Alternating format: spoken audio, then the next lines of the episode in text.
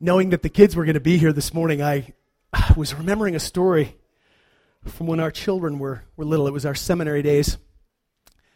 We had three boys, Jordan, Jeremy, Luke, and they were little fellas. And Jordan went through a period of time where he was just enamored with big trucks. The bigger, the better. And uh, one day we were out somewhere, and he saw a truck that was just huge. And he proclaimed it to everyone in the car. And I guess his little brother Luke was a little tired of hearing about big trucks.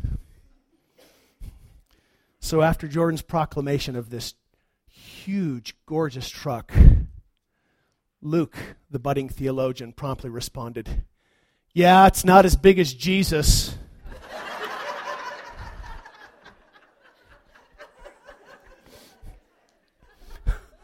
Who could argue?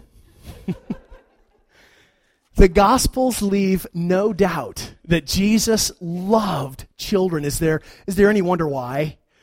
You know, kids, they believe, they trust, they love at face value.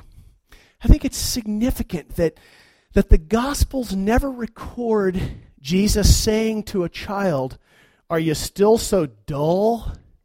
Don't you get it yet?" But he said those kinds of things to his disciples. There are several places where he said that.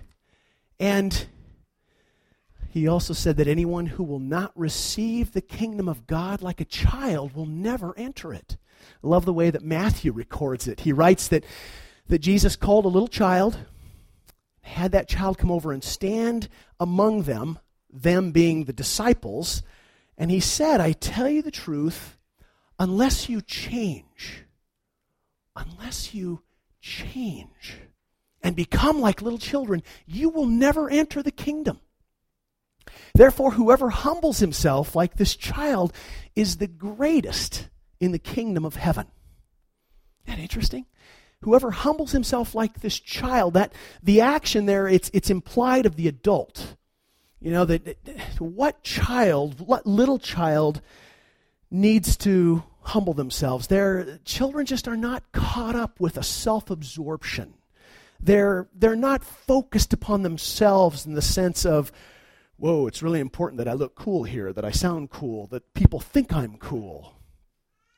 You know, my favorite story is of A J when he announced on that Wednesday night to all of us at Lafayette, "Hey everybody, I just went poop."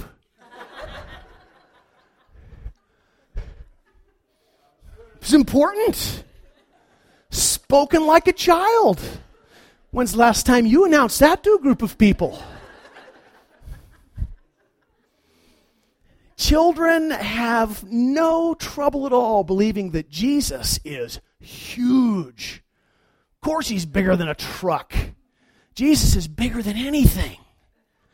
They have no trouble believing and trusting.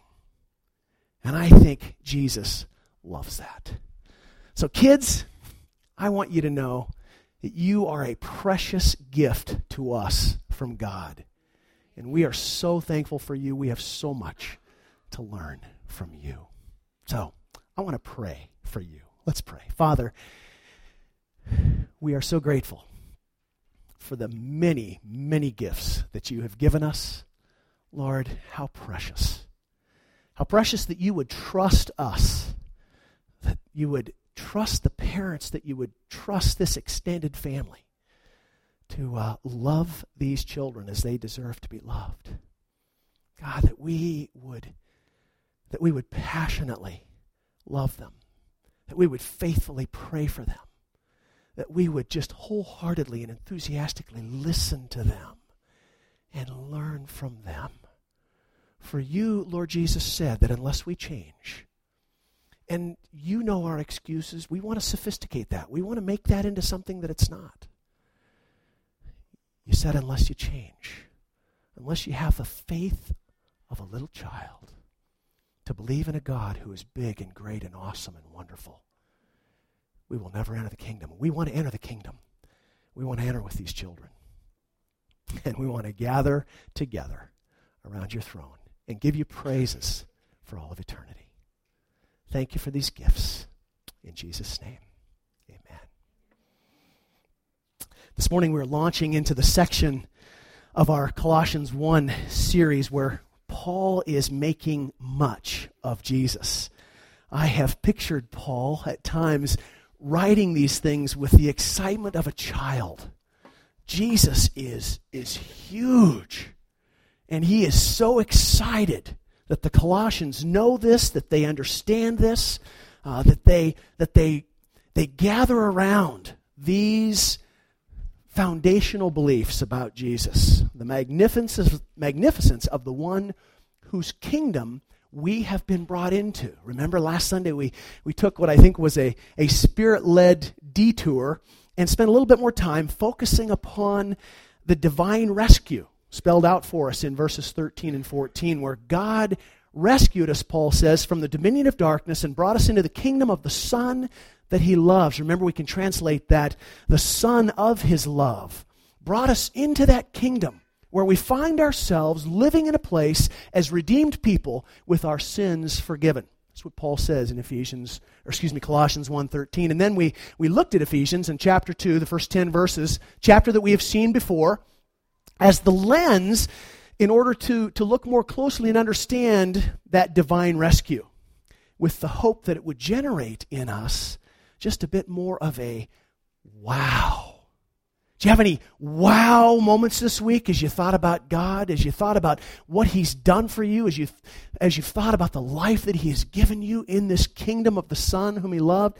Remember, we saw his amazing love and grace as he stepped in and rescued us while we were, Paul says, objects of wrath. By nature, we were objects of wrath. We had chosen to go our own way, do our own thing. And remember those wonderful words? But God, who is rich in mercy, made us alive with Christ even when we were dead in transgressions. It is by grace you have been saved. And the importance of our detour last week was to be reminded of this important point. Spiritually dead people, which is what Paul is talking about, do not make decisions that bring spiritual life. Spiritually dead people are spiritually dead people. I know that's profound. It's hard to get our minds around that, but spiritually dead means spiritually dead. And therefore, we don't choose decisions that make life, which makes the rescue fabulous. God steps in. Rescues us from the dominion of darkness, brings us into the Son of his love, the kingdom of the Son of his love. That means if we really get it, we will be very careful not to exalt ourselves, not to in any way lift ourselves up as uh, part of the rescue effort. Oh, how wonderful I was. What a deal God got when he rescued me. We'll be cautious of those kinds of things because, folks, it just ain't so, okay? What we will do is we'll exalt Jesus. We'll make much of Jesus, the one who rescued us, the instrument that God used to rescue us. You know, Time magazine ran a story on our nine eleven emergency response system. It was, it was earlier in this last year. It was created in nineteen sixty-eight, to find and rescue people who were injured or dying. The ability for emergency workers to respond was based on the landline telephone network, which immediately gave operators the location of people in need. Well, as you can guess, the use of cell phones and other devices, landline phones are becoming obsolete and may someday disappear altogether. So while the name of the primary cell phone customer appears, their location could be anywhere. Panicked or injured callers sometimes don't know where they are. So on top of, you know, being hurt or endangered, they're also lost and disoriented. And if emergency is in a multi-storied building, this writer said the response crew must determine how to pick the right floor. The point of the story was a bit ominous. The emergency infrastructure that has become progressively less able to find people in need. Call centers are upgrading and diversifying their technology, but in the end, the advanced technology can't always reach people in crisis. Guess what? I've got good news. God has no need to update his nine eleven system. It's old technology, and it still works perfectly. Never fails to reach people where they are in crisis. Anybody want to say Yahoo? Jeez, let's wake up as we read our Colossians one text this morning. Listen closely to Paul's description of Jesus. I think it's his intention in this text to uh, to cause a wow to rise up within us. So let's try to be a little less sophisticated and think to ourselves, wow. So let's stand, let's read. He wants the Colossians and he wants the believers at Applewood to be clear about uh, this rescuer, who he is, what he does. Let's read together. The Son is the image of the invisible God, the firstborn over all creation. For in him all things were created, things in heaven and on earth, visible and invisible, whether thrones or powers or rulers or authorities, all things have been created through him and for him. He is before all things, and in him all things hold together. And he is the head of the body, the church. He is the beginning and the firstborn from among the dead, so that in everything he might have the supremacy. For God was pleased to have all his fullness dwell in him, and through him to reconcile to himself all things, whether things on earth or things in heaven, by making peace through his blood shed on the cross. Once you were alienated from God and were enemies in your minds because of your evil behavior. But now he has reconciled you by Christ's physical body through death to present you holy in his sight, without blemish and free from accusation. Yeah, wow. My brothers and sisters, this is the word of the Lord. Amen. Go ahead and be seated. Now, Melanie, would you put those those uh, verses fifteen through seventeen back up for us, if you could? We're going to zero in on four lofty descriptions that uh, that Paul makes here in these verses of Jesus. The first one is that he is the image of the invisible God. He is the firstborn over all creation. He's the creator. Paul says that by him all things were created. And the fourth statement that he makes, in him all things hold together. Now, I want you to turn to your neighbor and talk about that first one. He is the image of the invisible God. Specifically, ask your neighbor, what does that mean? And why does Paul start with that one? See what your neighbor thinks. What does that mean? And why does he start with it? He's the image of the invisible God.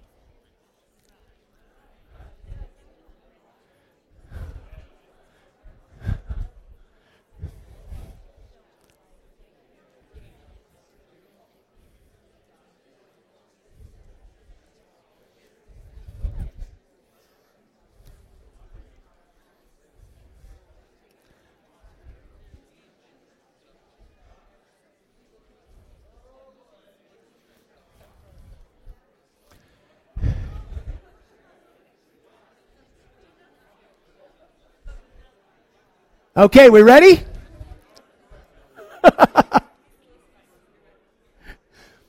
What does that mean? Did anybody look at you and say, I have no idea? What does that mean? What do you think, Ellen? Okay.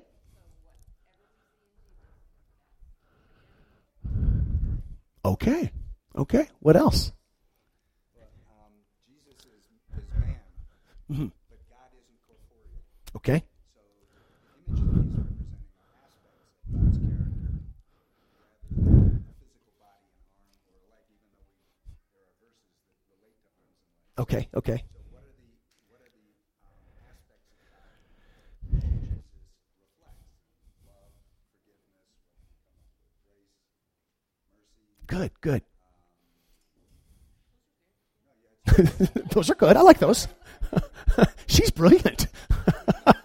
Yeah, so we look to his life, his actions, his words, to see the the likeness of God, the image of God. What else? Any, anything else? Okay. Yes.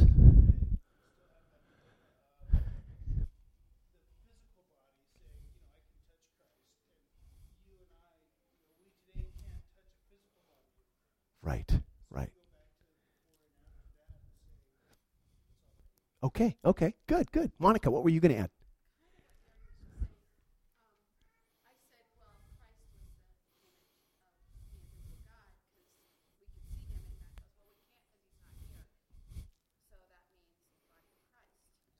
Ah, uh, that gets a little tricky, doesn't it?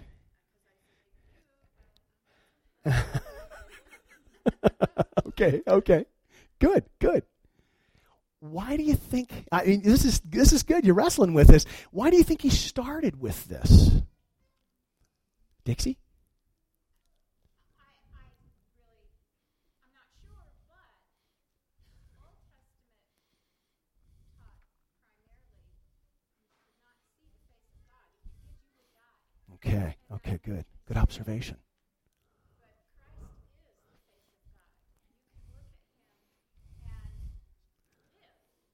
Excellent. Excellent. Good observation. Therese? Mm-hmm.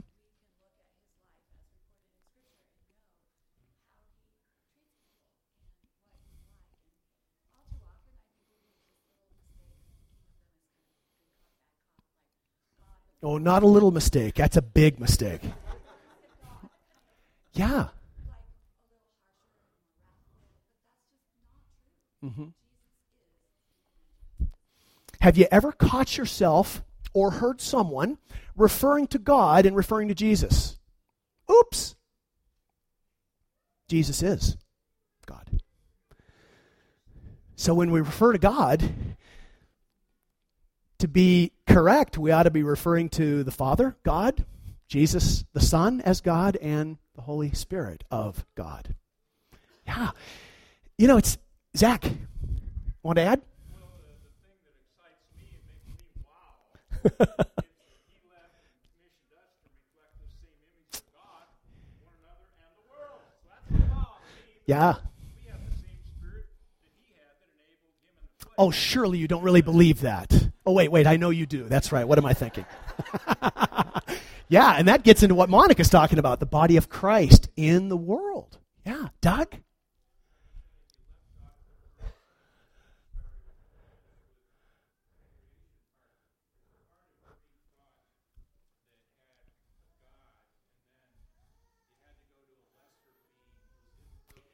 Yes.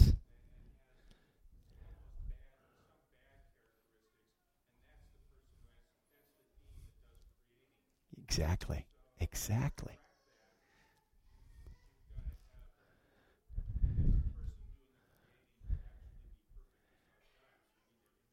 Yeah, good. Good observation. Good observation. Such good stuff. You guys are wrestling with the right things. You know, I like what one commentator says about this text, and, and I think he says this, in, you know, keeping us in mind, we come to something like this, and we immediately begin to wrestle with, with the reality of the incarnation, and who really gets that? Answer, no one. But but we know that it's axiomatic to the Christian faith. I mean, that it has been it has been the bedrock of orthodoxy. Uh, regardless of which branch you might go down in terms of what do we believe about Jesus.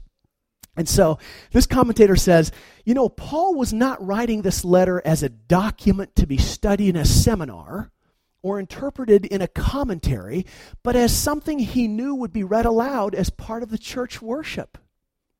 You know, the church, the folks in Colossae, living in what we now call modern-day Turkey, it was a Greek-speaking congregation. They lived under the Roman Empire. And it sounds strange to us to maybe link the idea of an image with something invisible, but in the Greek philosophy of that day, it was understood that oftentimes the, the image of something had a share in the reality that it revealed. And in fact, it was said to be the reality. Ellen mentioned, you know, looking in the mirror.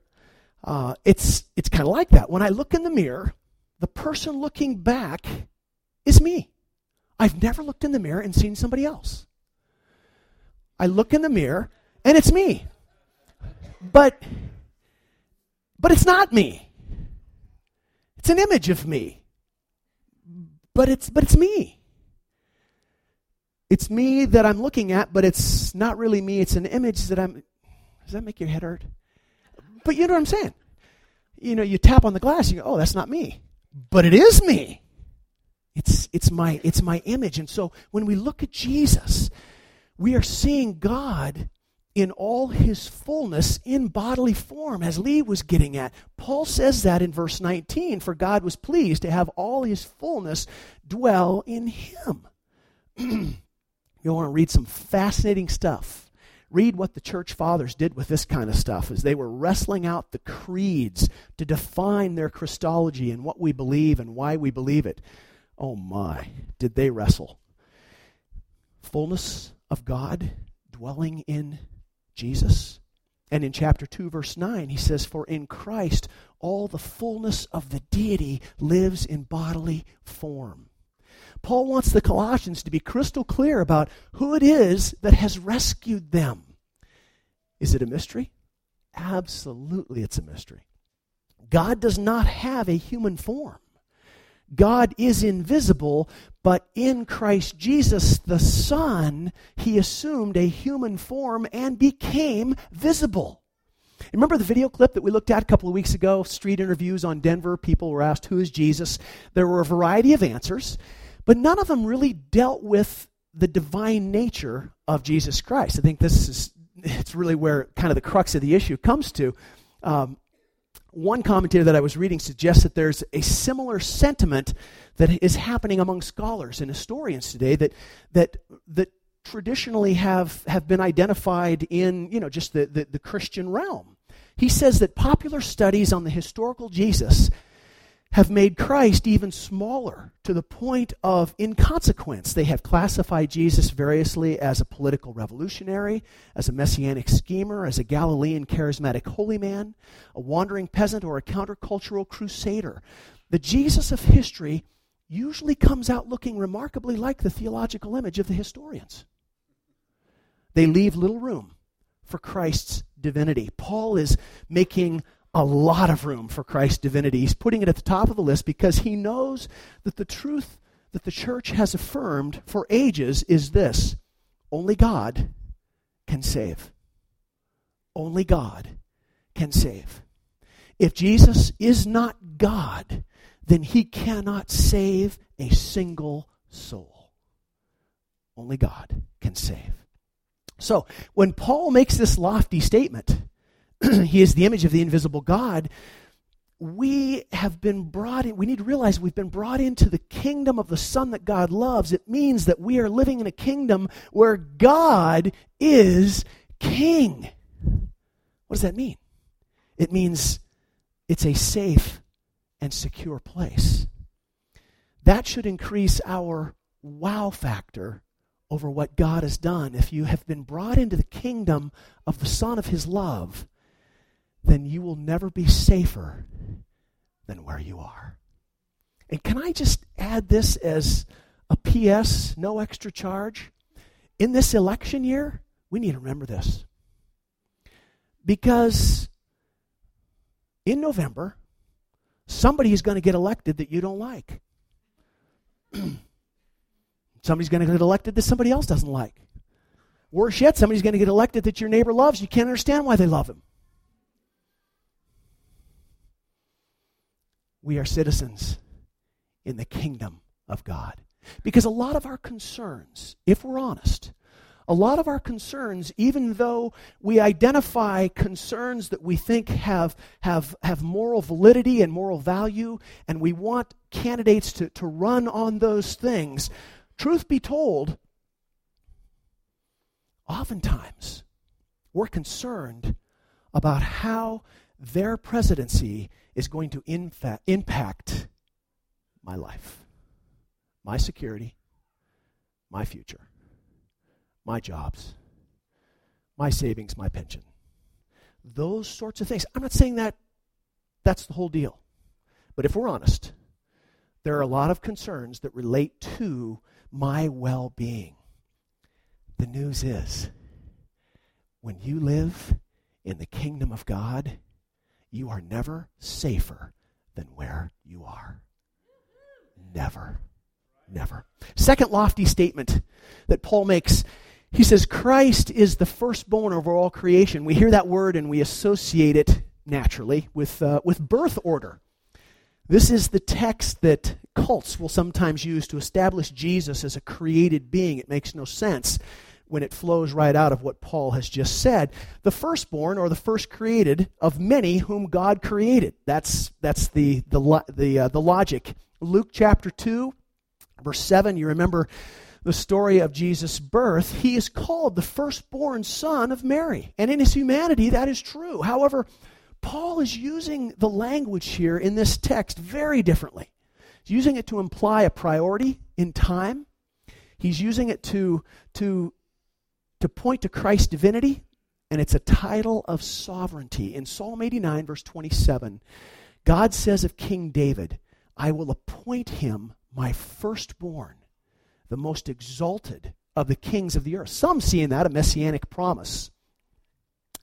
And though David was not the firstborn son of his father Jesse, God chose to appoint him as firstborn king. Do you see that? It's, it's a position of exaltation. He became a king of priority through whom the Messiah would come. This is the language that Paul is using. When he talks about Jesus being the firstborn of all creation, he is distinguishing Jesus Christ from all created things as before them in time and supreme over them. He uses words like over the creation to show that Jesus Christ is not only supreme over all the things in creation, but he is supreme over all creation. He outranks everything. So let me ask you a question. If Paul is saying, excuse me, that there is no one and that there is no thing more important than Jesus Christ, he's the exalted one, he is the firstborn, that means he has the priority, he has the privileges. If that is true, and then Paul also said in Romans chapter eight, that those who are the children of God are co-heirs with Christ. That is also more firstborn language. What does that say about your importance to God? You ever thought about that? If Jesus is firstborn and he is exalted and he is priority, and yet Paul makes that incredible statement that we are heirs, co-heirs with Christ.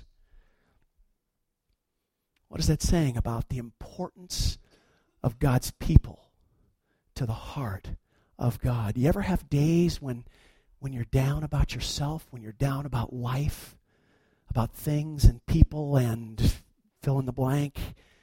Things aren't just, they're just not the way that you've planned them. Life doesn't go the way that we want it to. You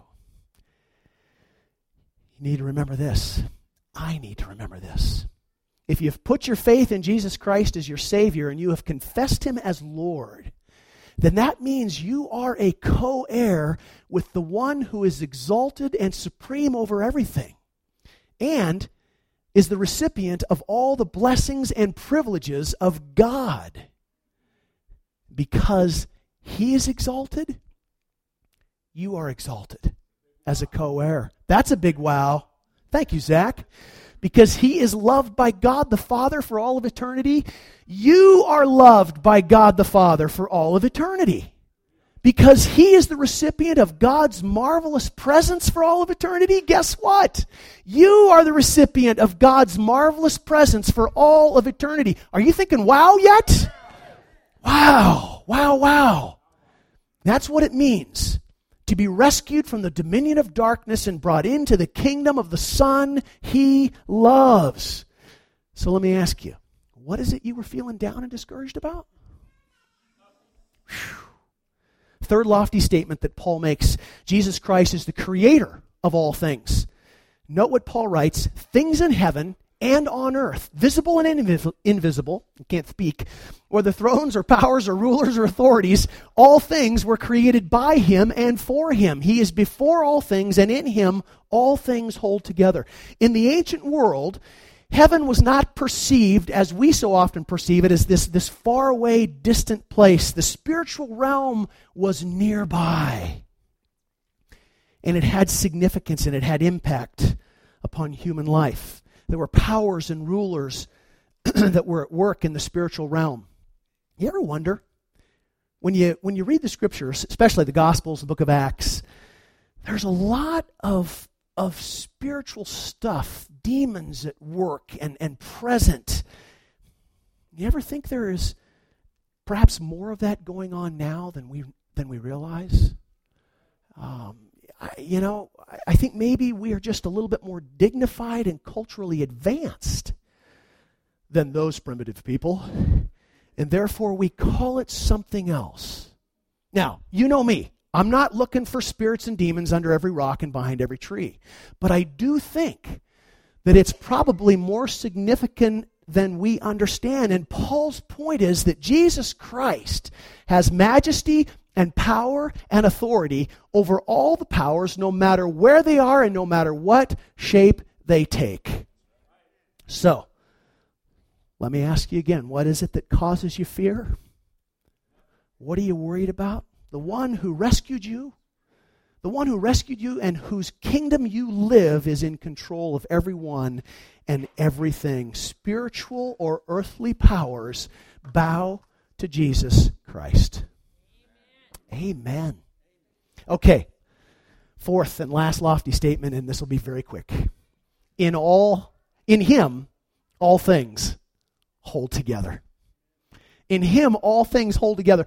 Think divine glue. Think spiritual gravity. He holds all of creation together. One commentator expresses it this way, he keeps the cosmos from becoming a chaos. I love that. He does indeed, as we have so often sung, have the whole world in his hands. Kids have no trouble believing that. We, on the other hand, are adults. And we struggle. We struggle to really believe that in Jesus Christ, all things hold together. Here's what's fascinating to me. The verb that Paul uses, for which we translate those two words, hold together, it implies that they have their existence in him. So not only, you know, is it is it this sense of he's he's holding it all together, it's it's much more than that.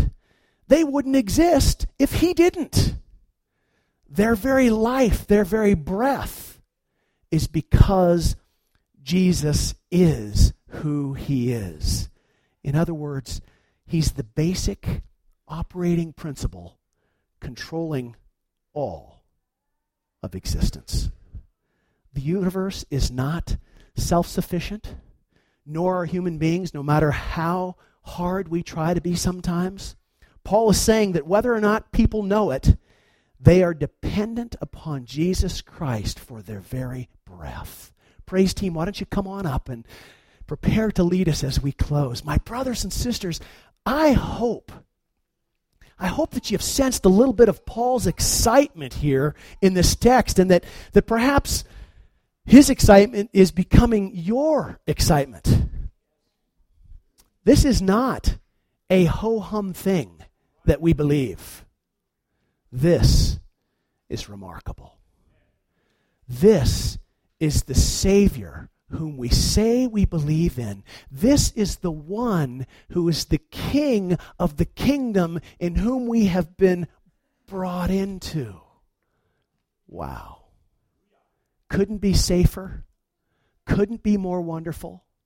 Couldn't be more secure in terms of things that we don't have to worry about. The challenge, of course, the challenge is to take the truth of that in theory and ask the Spirit of God to settle it into our hearts so that it becomes real in where we live our lives, every moment of every day. Paul has some more things to say about that as we move along. Amen? Amen.